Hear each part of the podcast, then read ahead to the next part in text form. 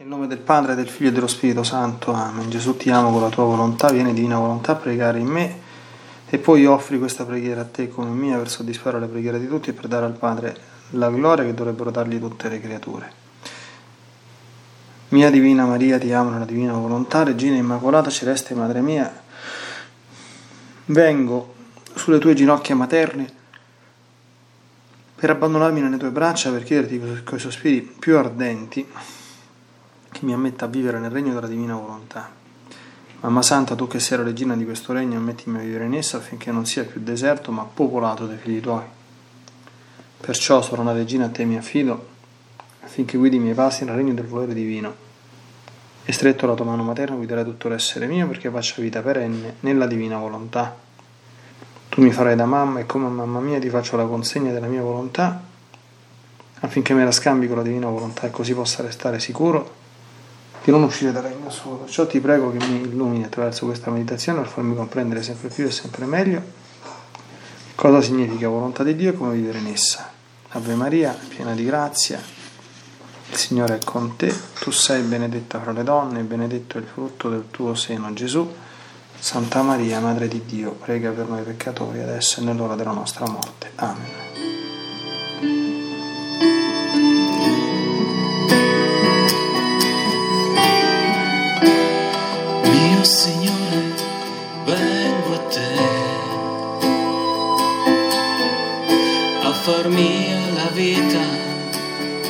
Del Fiat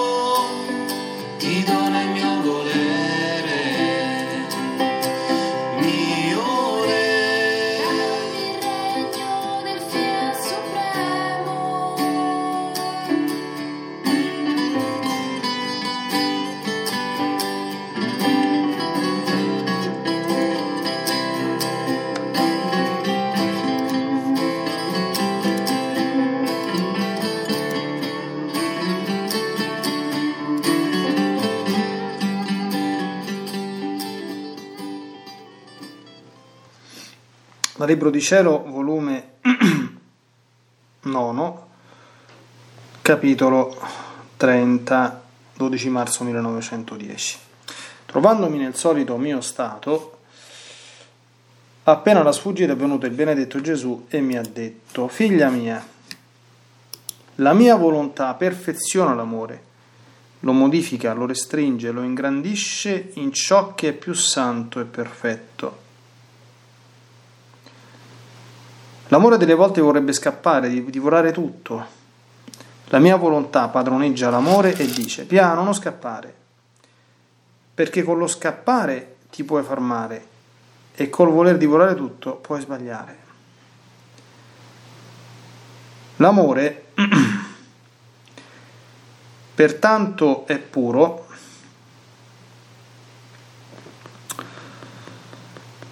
Per quanto è uniforme al mio volere. Camminano insieme e si baciano continuamente col bacio di pace. Altre volte, o per stato di animo o perché nelle scappate non è riuscito come esso voleva, l'amore vorrebbe restringermi e quasi neghitosamente sedersi.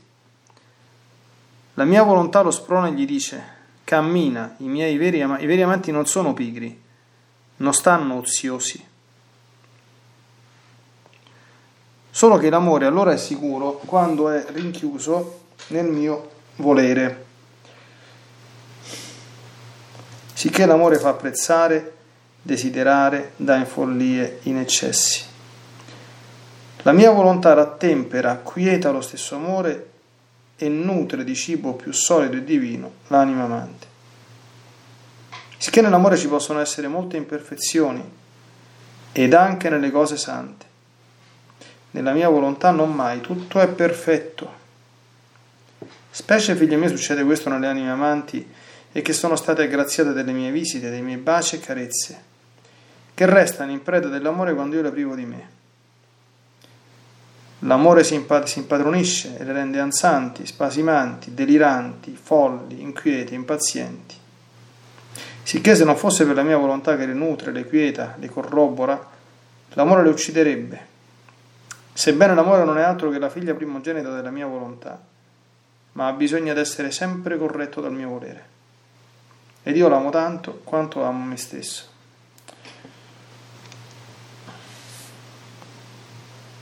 Capitolo 31 16 marzo 1910 Parlando col confessore mi aveva detto che è difficile il salvarsi e Gesù Cristo stesso lo ha detto. La porta è stretta, dovete sforzarvi per entrarvi. Onde avendo fatto la comunione Gesù mi ha detto Povero me, come mi tengono stretto? Dì al confessore, dalla loro strettezza giudicano la mia, non mi tengono per quell'essere grande, immenso, interminabile, potente, infinito in tutte le mie perfezioni, che dalle strettezze posso far passare grandi turbe di genti più che dalle stesse larghezze. E mentre ciò diceva, mi pareva di vedere una via stretta stretta, che corrispondeva ad una porticina stretta, ma zeppa zeppa di popoli, che contendevano tra loro a chi più potesse camminare innanzi ed entrarvi dentro. E Gesù ha soggiunto, vedi figlia mia che turba grande si spinge innanzi e fa una gara a chi primo arriva. Nella gara si fa molto affare, mentre se la via fosse larga nessuno si darebbe premura, sapendo che c'è spazio per camminare quando a loro piacesse, e dandosi il tempo può venire la morte, e non trovandosi nel cammino della via stretta si troverebbero nello sbarco della porta larga dell'inferno. Oh, quanto gioca questa strettezza! Anche tra voi succede questo. Se si fa una festa, una funzione, se si sa che il luogo è stretto, molti si fanno premura e più sono spettatori e godono di quella festa o funzione. Ma se si sa che il luogo è largo, nessuno si fa premura e pochi ne sono spettatori perché sapendo che c'è luogo per tutti si prendono il tempo e chi arriva alla metà, chi alla fine, chi trova tutto finito senza niente godere. Così sarebbe stato se la via che cammina alla salvezza fosse larga. Pochi si farebbero premura e di pochi sarebbe stata la festa del cielo.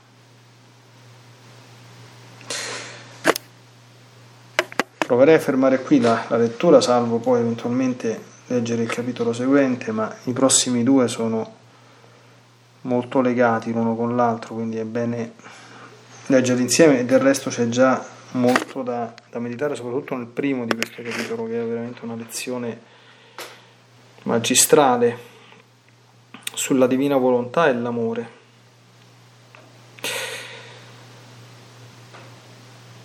Abbiamo già visto nelle meditazioni dei giorni passati che eh, due cose interessano a Gesù. E due cose devono interessare a noi, la divina volontà e l'amore. Ovviamente quando si parla di amore, si parla di amore nella sua duplice, duplice dimensione, eh? l'amore di Dio, che deve essere il sommamente amato, il primo comandamento della carità, qualche volta ce lo dimentichiamo, non è l'amore del prossimo, di cui molto parleremo comunque, che è il secondo grande comandamento, ma amerai il Signore Dio tuo con tutto il tuo cuore, con tutta la tua anima e con tutte le tue forze. E il secondo, simile al primo, amerai il prossimo tuo come te stesso, che Gesù ha perfezionato però, anche non soltanto con la parola, ma con il suo esempio di vita assolutamente indefettibile, che amatevi gli uni gli altri come io ho amato voi. Ora, eh, la maturità della vita interiore come dire, mh, mm, viaggia su questi due binari, la divina volontà e l'amore, sapendo ecco, che l'asse portante, sì, in un binario questo non si vede perché un binario sono due rette parallele apparentemente uguali, ecco, ma Gesù qui dice che la divina volontà ha sempre il primato, in tutto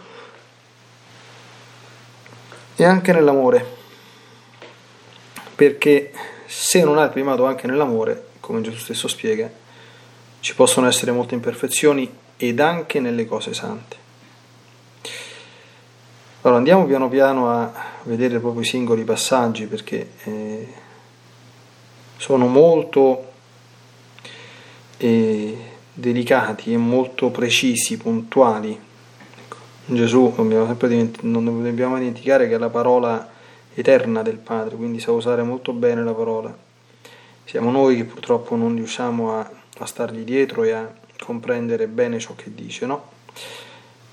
La prima cosa che dice è questa, la mia volontà perfeziona l'amore, attenzione, lo modifica, lo restringe e lo ingrandisce in ciò che è più santo e perfetto.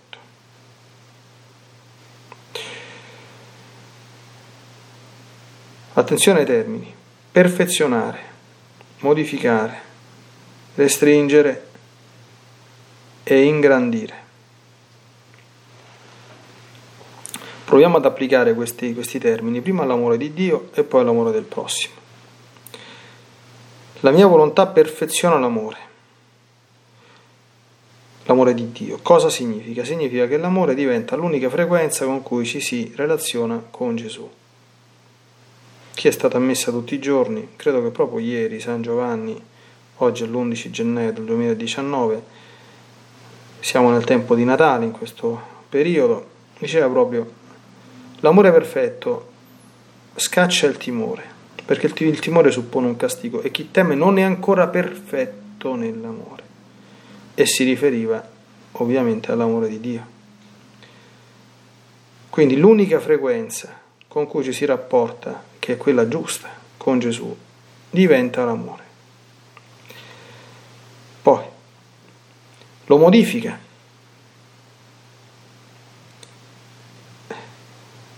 Vuol dire che ci possono essere dentro di noi delle forme non, non perfette, non corrette, meglio ancora, di amore nei confronti di Gesù, che vanno modificate si può fare un... quante volte noi pensiamo di fare una cosa, magari perché pensiamo che Gesù la voglia o per amore suo, e invece poi magari dopo un po' di tempo, in un secondo momento ci accorgiamo che quella cosa, sì, io a suo tempo l'ho fatta perché pensavo che lui fosse gradita e perché la volesse, ma in realtà così non è. Quindi certamente Gesù avrà accettato la bontà delle mie intenzioni, ma quella cosa non la devo fare più perché non è gradita a Lui. Questo capita innumerevoli volte quando si cammina. Quindi l'amore di Gesù spesso ha bisogno di essere modificato, quindi perché non sono adeguate le nostre modalità di espressione, perché sono purtroppo vittime di nostri errori di valutazione, di nostri sbagli, di nostre vedute ristrette o cose di questo genere. Ok, altre volte lo restringe. Lo restringe che significa? significa che magari mm, noi dilatiamo un pochino troppo, diciamo così, gli ambiti di amore che pensiamo essere verso Gesù e magari può succedere, no? Che mi viene un esempio, no? Amiamo, mm, che ne so, un un santo, un uomo di Dio, santo canonizzato o canonizzando, pensando che amare il santo o amare Gesù sia la stessa cosa. Non è proprio così, nel senso che, come diceva San Giovanni Battista, eh, io sono l'amico dello sposo.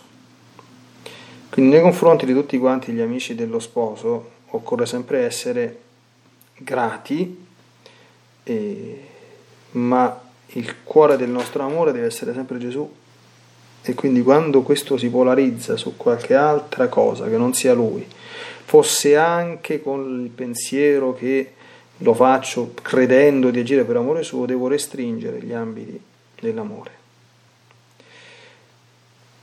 Ingrandirlo invece in ciò che è più santo e perfetto.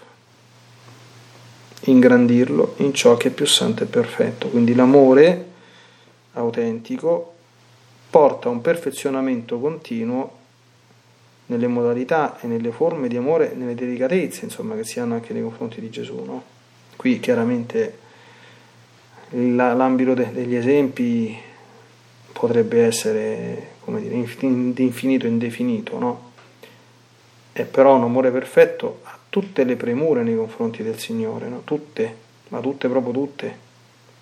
Quindi Gesù viene sempre sommamente amato, viene sempre al primo posto, è il primo pensiero della mattina, è l'ultimo pensiero prima che vada a dormire, le cose fatte per lui si fanno sempre molto molto bene, ma non bene per mania di perfezionismo, appunto per, per amore. Ecco, Quindi questi sono soltanto sciocchi esempi, no? Però poi ognuno deve personalizzare sempre queste meditazioni, no? Queste- lo faccio anch'io a livello personale, perché questi sono soltanto, come dire, spunti generali che poi ciascuno deve applicare nella propria anima per come ci si trova, no?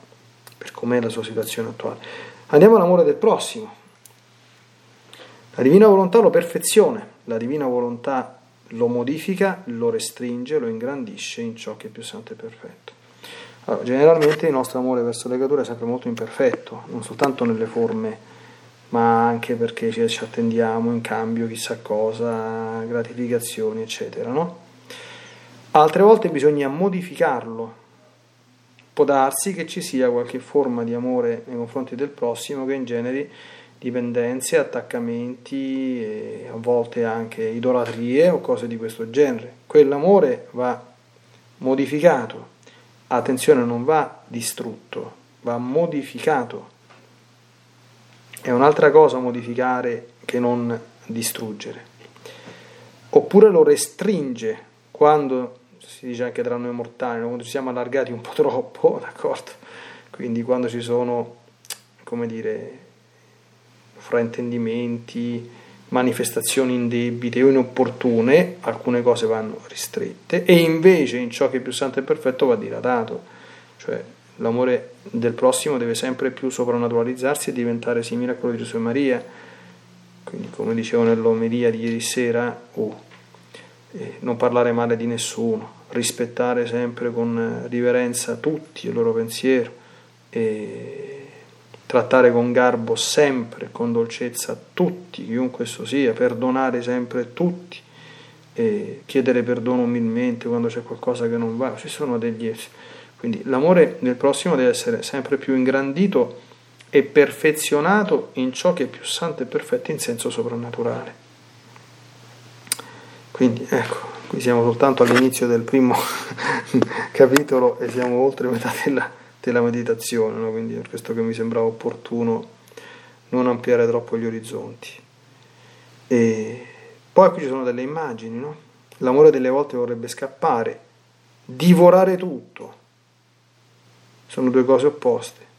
E la mia volontà per non l'amore dice piano non scappare perché con lo scappare ti puoi fare male e col volere divorare tutto puoi sbagliare. Anche questo a mio avviso vale sia nell'amore di Dio che nell'amore del prossimo. Ecco, scappare dall'amore di Dio in certi momenti, no? Ecco, quando ci sembra che se stiamo troppo con il Signore poi magari ci chiede troppo, vuole troppo, vuol dire semplicemente andarci a fare male. Perché l'amore è un fuoco divoratore, d'accordo? Nel senso, ma è un fuoco divoratore in vista della, della, felicità. Quante volte noi scappiamo dall'amore di Gesù, non ci lasciamo assolutamente eh, penetrare da Lui, non vogliamo vedere i problemi che abbiamo, non vogliamo farci aiutare, non vogliamo metterci le mani, scappiamo a farci gli affari nostri. E ci facciamo male. ecco. Stessa cosa vale nel, nel, nel, nei rapporti col prossimo, no? quando uno scappa da una situazione difficile, da una necessità di, di dialogo, no?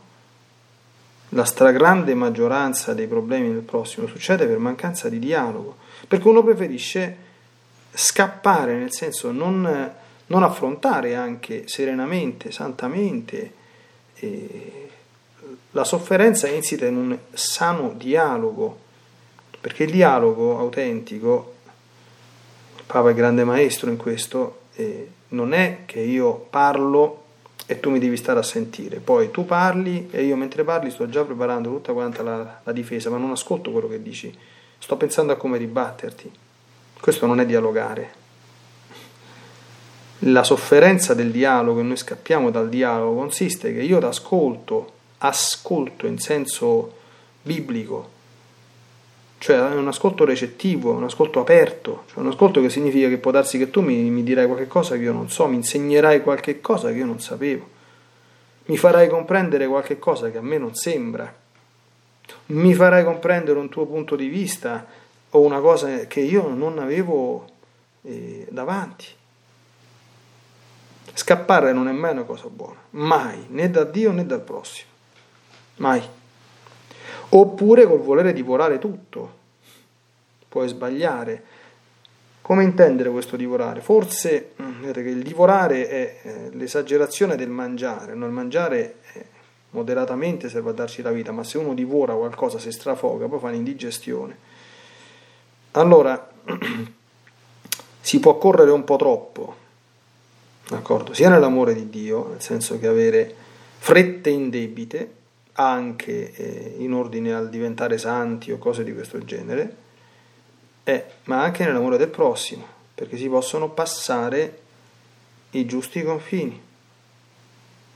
Facciamo qualche esempio. L'amore del prossimo, quando l'amore di amicizia è sempre rispettoso, e l'amore del prossimo non, non, non schiavizza la persona, cioè non, non tende a creare legami tali che poi quello si sente costretto a fare quello che dico io, costretto è come dire psicologicamente o non psicologicamente, d'accordo? Così come non, non, non va oltre, d'accordo? Cioè le domande indiscrete, farsi come dire indebitamente gli affari altrui, no? Questo non si fa, non è amore questo qui. Se una persona, un amico vuole mettermi al corrente di una sua cosa, me la dice. Se non me la dice, io non gliela chiedo, non perché non gli voglio bene, ma perché lo rispetto nel suo silenzio, perché potrebbe non avere voglia di dirmela. E io non posso violare questa sua cosa. Gesù continua, l'amore pertanto è puro per quanto è uniforme al mio volere. Quindi sia l'amore di Dio che l'amore del prossimo devono uniformarsi alla divina volontà, ritrovare nella divina volontà le giuste forme, le giuste modalità, i giusti equilibri, i giusti momenti. Ieri sera nell'ora santa c'era il bellissimo ottavo capitolo del, canto dei canti, Cantico dei Cantici dove la sposa chiedeva allo sposo, dice fammi venire con te, insegnami l'arte dell'amore. L'arte dell'amore, l'arte d'amare era un libro di Fromm, dicevo nella, nella meditazione, no? ma sta scritto pure nel Cantico dei Cantici, che è lo sposo, cioè Gesù che ci insegna l'arte dell'amore, perché è un'arte. E quindi quando questo amore è uniforme alla Divina Volontà, fantastico, camminano insieme e si baciano continuamente col bacio di pace. Altro problema, dice altre volte, o per stato di animo, o perché nelle scappate non è riuscito come esso voleva, l'amore vorrebbe restringermi, qui parla Gesù, eh, e quasi neghitosamente sedersi. La mia volontà, lo Spano dice, cammina i veri avanti, non sono pigri, non stanno oziosi. Cioè, l'amore non è l'ozio, come dire, ecco, nella, nella come dire, preghiera come dire, quasi, quasi continua, pietistica, eh, che si aspetta soltanto carezze, cose belle dal, dal cielo, no? Eh, o che si limita al sentire, allora io adesso mi sento in questo periodo amo tanto Gesù e allora va bene, o non mi sento così e non faccio più niente. Cioè, non, non, non, non, cammino, non opero, sto ozioso nella interiorità. Questo dà luogo al vizio capitale della, della cidia, alla pigrizia dell'anima, no? Assolutamente. E l'amore è continua, santa, pacifica, quieta, costante, perseverante, gioiosa operosità. E questo sia nell'amore di Dio e nell'amore del prossimo. Quando si comincia ad amare il prossimo, per esempio, non si bada più soltanto a non fare niente di male, ma si comincia ad essere solleciti e solerti nel bene. Tante volte Papa Francesco ha detto, non basta non fare niente di male, devi chiederti cosa sto facendo di bene, cosa potrei fare di buono, quale buona azione potrei fare per amore del prossimo. Questa è la vita nella divina volontà, eh? Quindi, non so se Papa Francesco conosce già bene questi scritti, insomma, ma non fa niente perché lo Spirito Santo poi è uno, no? Ma dire una cosa di questo genere significa dire cosa nella divina volontà al 100%. E poi l'amore è sicuro quando è rinchiuso nel mio volere e che cosa succede? Ecco, quello che succede a Luisa e alle anime amanti, che da un lato l'amore fa apprezzare, desiderare, dà in follia e in eccessi, specialmente nell'amore verso Gesù, ma dall'altro la divina volontà lo tempera, quindi Gesù non viene, abbiamo visto tante volte, no? Fiat perché così era, era la sua divina volontà, quindi c'è questa enorme desiderio, questa enorme sofferenza per la sua distanza, ma questa enorme al tempo stesso acquiescenza e riposo nel fatto che se adesso Gesù non viene, non è sua volontà venire, quindi va bene che non è venuto. Finito. Questo quando accade, ecco, quando appunto la divina volontà si sposa con l'amore. E Gesù chiude dicendo, nell'amore ci possono essere molte imperfezioni ed anche nelle cose sante, nella mia volontà non mai, tutto è perfetto. E poi fa un esempio, insomma, delle anime ecco, amanti, che le chiama così, e che sono state beneficiate delle sue visite, eccetera, eccetera, e, e spiega le particolari cose che accadono ad esse, no? Quindi, che da un lato l'amore si padroneggia quando sono prive di Gesù, la rende ansanti, spasimati, deliranti, folli, impazzi, inquieta, impazienti, e la divina volontà invece le quieta, le corrobora e le fa stare tranquille, altrimenti l'amore le ucciderebbe. Perché, spiega Gesù, l'amore è la figlia primogenita della mia volontà, ma bisogna essere sempre corretto nel mio volere. Anche l'amore di Dio e anche l'amore del prossimo, altrimenti si esce dall'ordine del divin volere che è sempre eh, santo. Una considerazione, ecco, questa è un po' più generale, sull'interpretazione del tutto particolare che Gesù dà di quella massima che lui ha detto che sono pochi quelli che si salvano, Gesù non risponde, risponde sforzatevi di passare per la porta stretta. Allora, qui è interessante l'interpretazione che dà, perché sembrerebbe, come diceva il confessore di Luisa, se gli chiedono sono pochi quelli che si salvano, Gesù risponde sforzatevi di passare per la porta stretta, conseguente perché molti tenteranno di farlo ma non ci riusciranno, sembra che Gesù stia dicendo che è difficile salvarsi, ma Gesù non ha, detto, non ha detto che è difficile salvarsi, ha detto che la porta certamente è stretta, ma questo significa che, fuori di metafora, che un cammino impegnativo e soprattutto la necessità di fare presto, perché la vita terrena è una sola, non ce ne abbiamo un'altra, è, è nella vita terrena che noi decidiamo le sorti della, della vita eterna, se questo concetto è ben compreso, non è come dire una cosa che eh, eh, restringe la possibilità di salvezza, ma la dilata. E fa un esempio molto molto molto consono, no? cioè se io devo andare ad un evento e so che il posto è piccolo, vado presto, d'accordo?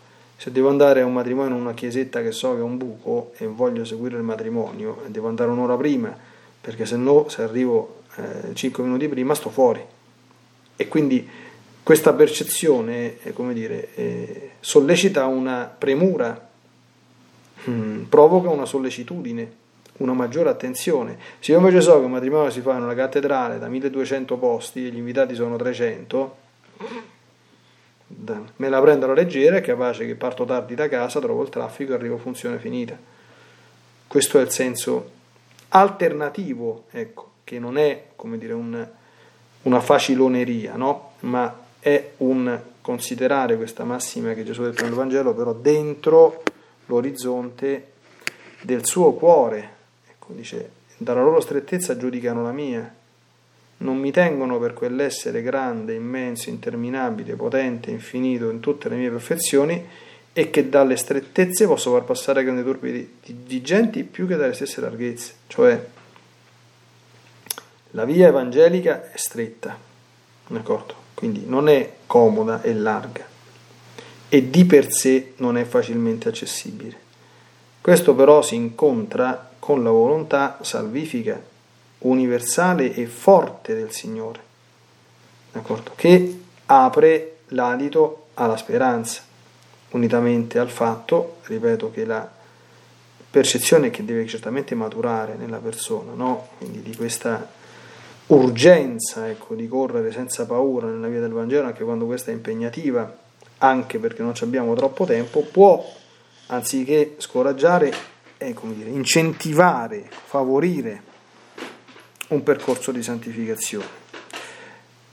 Tanto il problema di fondo, così come nella vita della divina volontà, rimane sempre lo stesso. Se uno vuole e ha seriamente deciso, tutto diventa facile se uno non vuole e non ha seriamente deciso, anche un sassolino diventa una pietra tipo quella di Sisifo del mito, insomma, pesante. Ecco.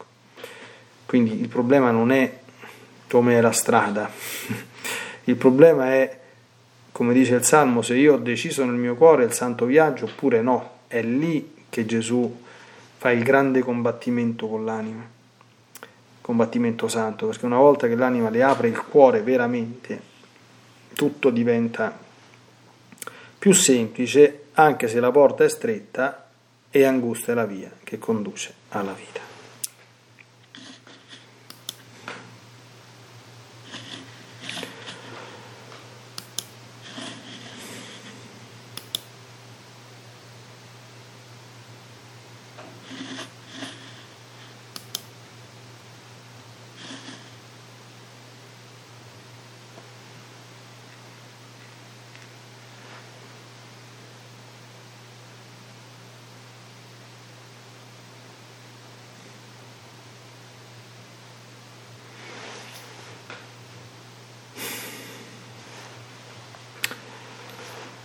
Bene, abbiamo tutti quanti bisogno, Santa Vergine Maria, di essere sempre più e sempre meglio istruiti nell'arte dell'amore, che è l'arte più bella che, che esiste, l'arte dove ci sono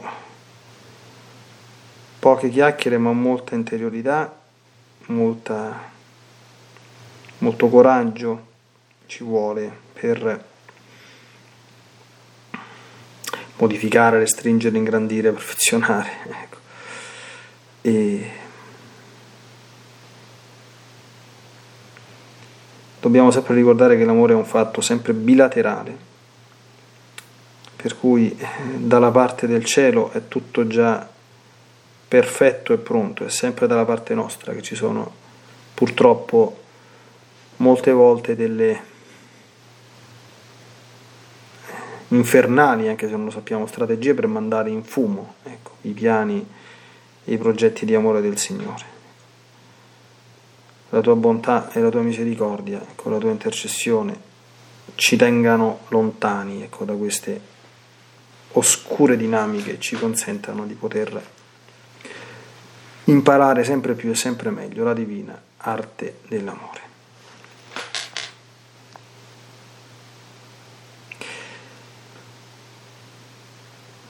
Nella divina volontà, nel nome del Padre, del Figlio e dello Spirito Santo. Amen. Ti benedico per aiutarti, ti benedico per difenderti, ti benedico per perdonarti, ti benedico per liberarti da ogni male, ti benedico per consolarti, ti benedico per farti santo, ti benedico dunque nella divina volontà, nel nome del Padre, del Figlio e dello Spirito Santo. Amen. Fiat Ave Maria.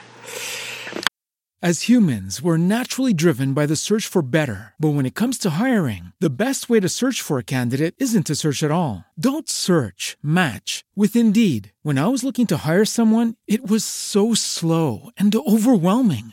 I wish I had used Indeed. If you need to hire, you need Indeed. Indeed is your matching and hiring platform with over 350 million global monthly visitors, according to Indeed data, and a matching engine that helps you find quality candidates fast. Ditch the busy work. Use Indeed for scheduling, screening, and messaging so you can connect with candidates faster. And Indeed doesn't just help you hire faster. 93% of employers agree Indeed delivers the highest quality matches compared to other job sites. according to a recent Indeed survey. And listeners of this show will get a $75 sponsored job credit to get your jobs more visibility at Indeed.com slash podcast. That's Indeed.com slash podcast. Terms and conditions apply.